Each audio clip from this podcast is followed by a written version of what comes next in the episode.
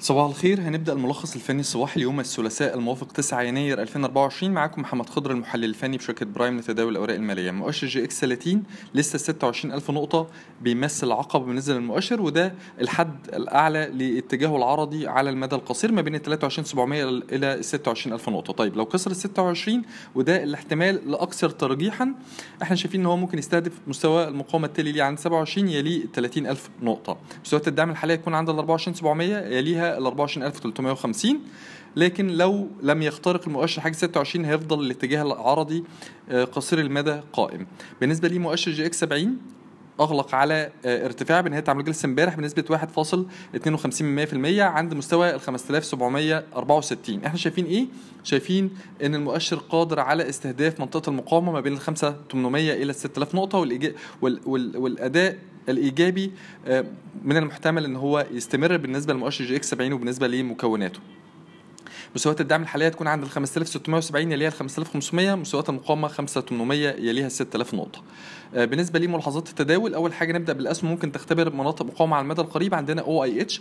بنرجح استمرار الأداء الإيجابي لاوراسكوم الاستثمار آه، اللي ابتدى خلال تعاملات جلسة امبارح إن هو يمتد لتعاملات المدى القريب.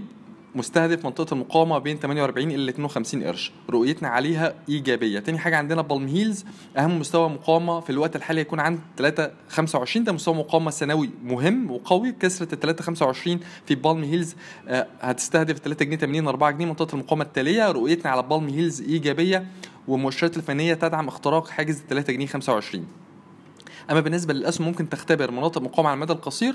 عندنا بالتون اللي بنرجح إن هي تتماسك حوالين 53 43 وتعيد تاني تجربه ال 83 ممكن كمان تكسرها تستهدف ال 4 جنيه. رؤيتنا على بالتون إيجابية. تاني حاجة عندنا فوري اللي بنرجح إن هو يتماسك حوالين 5 جنيه 40 5 جنيه 50 ويعيد تاني تجربة 26 وممكن يكسرها آه، يستهدف ال 7 جنيه. وده بيمثل الاتجاه العرضي واسع نطاق في سهم فوري. رؤيتنا على فوري إيجابية. آه، تالت حاجة عندنا مينا الاستثمار السياحي. بنرجح استمرار آه، موجة الارتفاع اللي بدأها جلسة امبارح اللي هي كانت حوالي 20% بعد ما كسر حاجز الجنيه 33 ممكن يستهدف الجنيه 60 جنيه 70 رؤيتنا على مينا إيجابية. رابع وآخر حاجة عندنا هي يونيفرسال صناعة الورق. اللي هي يوني باك اللي بنرجح إن هي ترتد لإعادة تجربة آه، مستوى المقاومة آه، ال 58 قرش. وكسر ال 58 قرش بنرجح إن هي تستهدف ال 70 قرش. ده مستوى المقاومة التالي الأكثر أهمية. وشايفين المؤشرات الفنية بتدعم اختراق منطقة المقاومة بين ال 58 إلى 60 قرش رؤيتنا على يوني باك إيجابية. شكرا.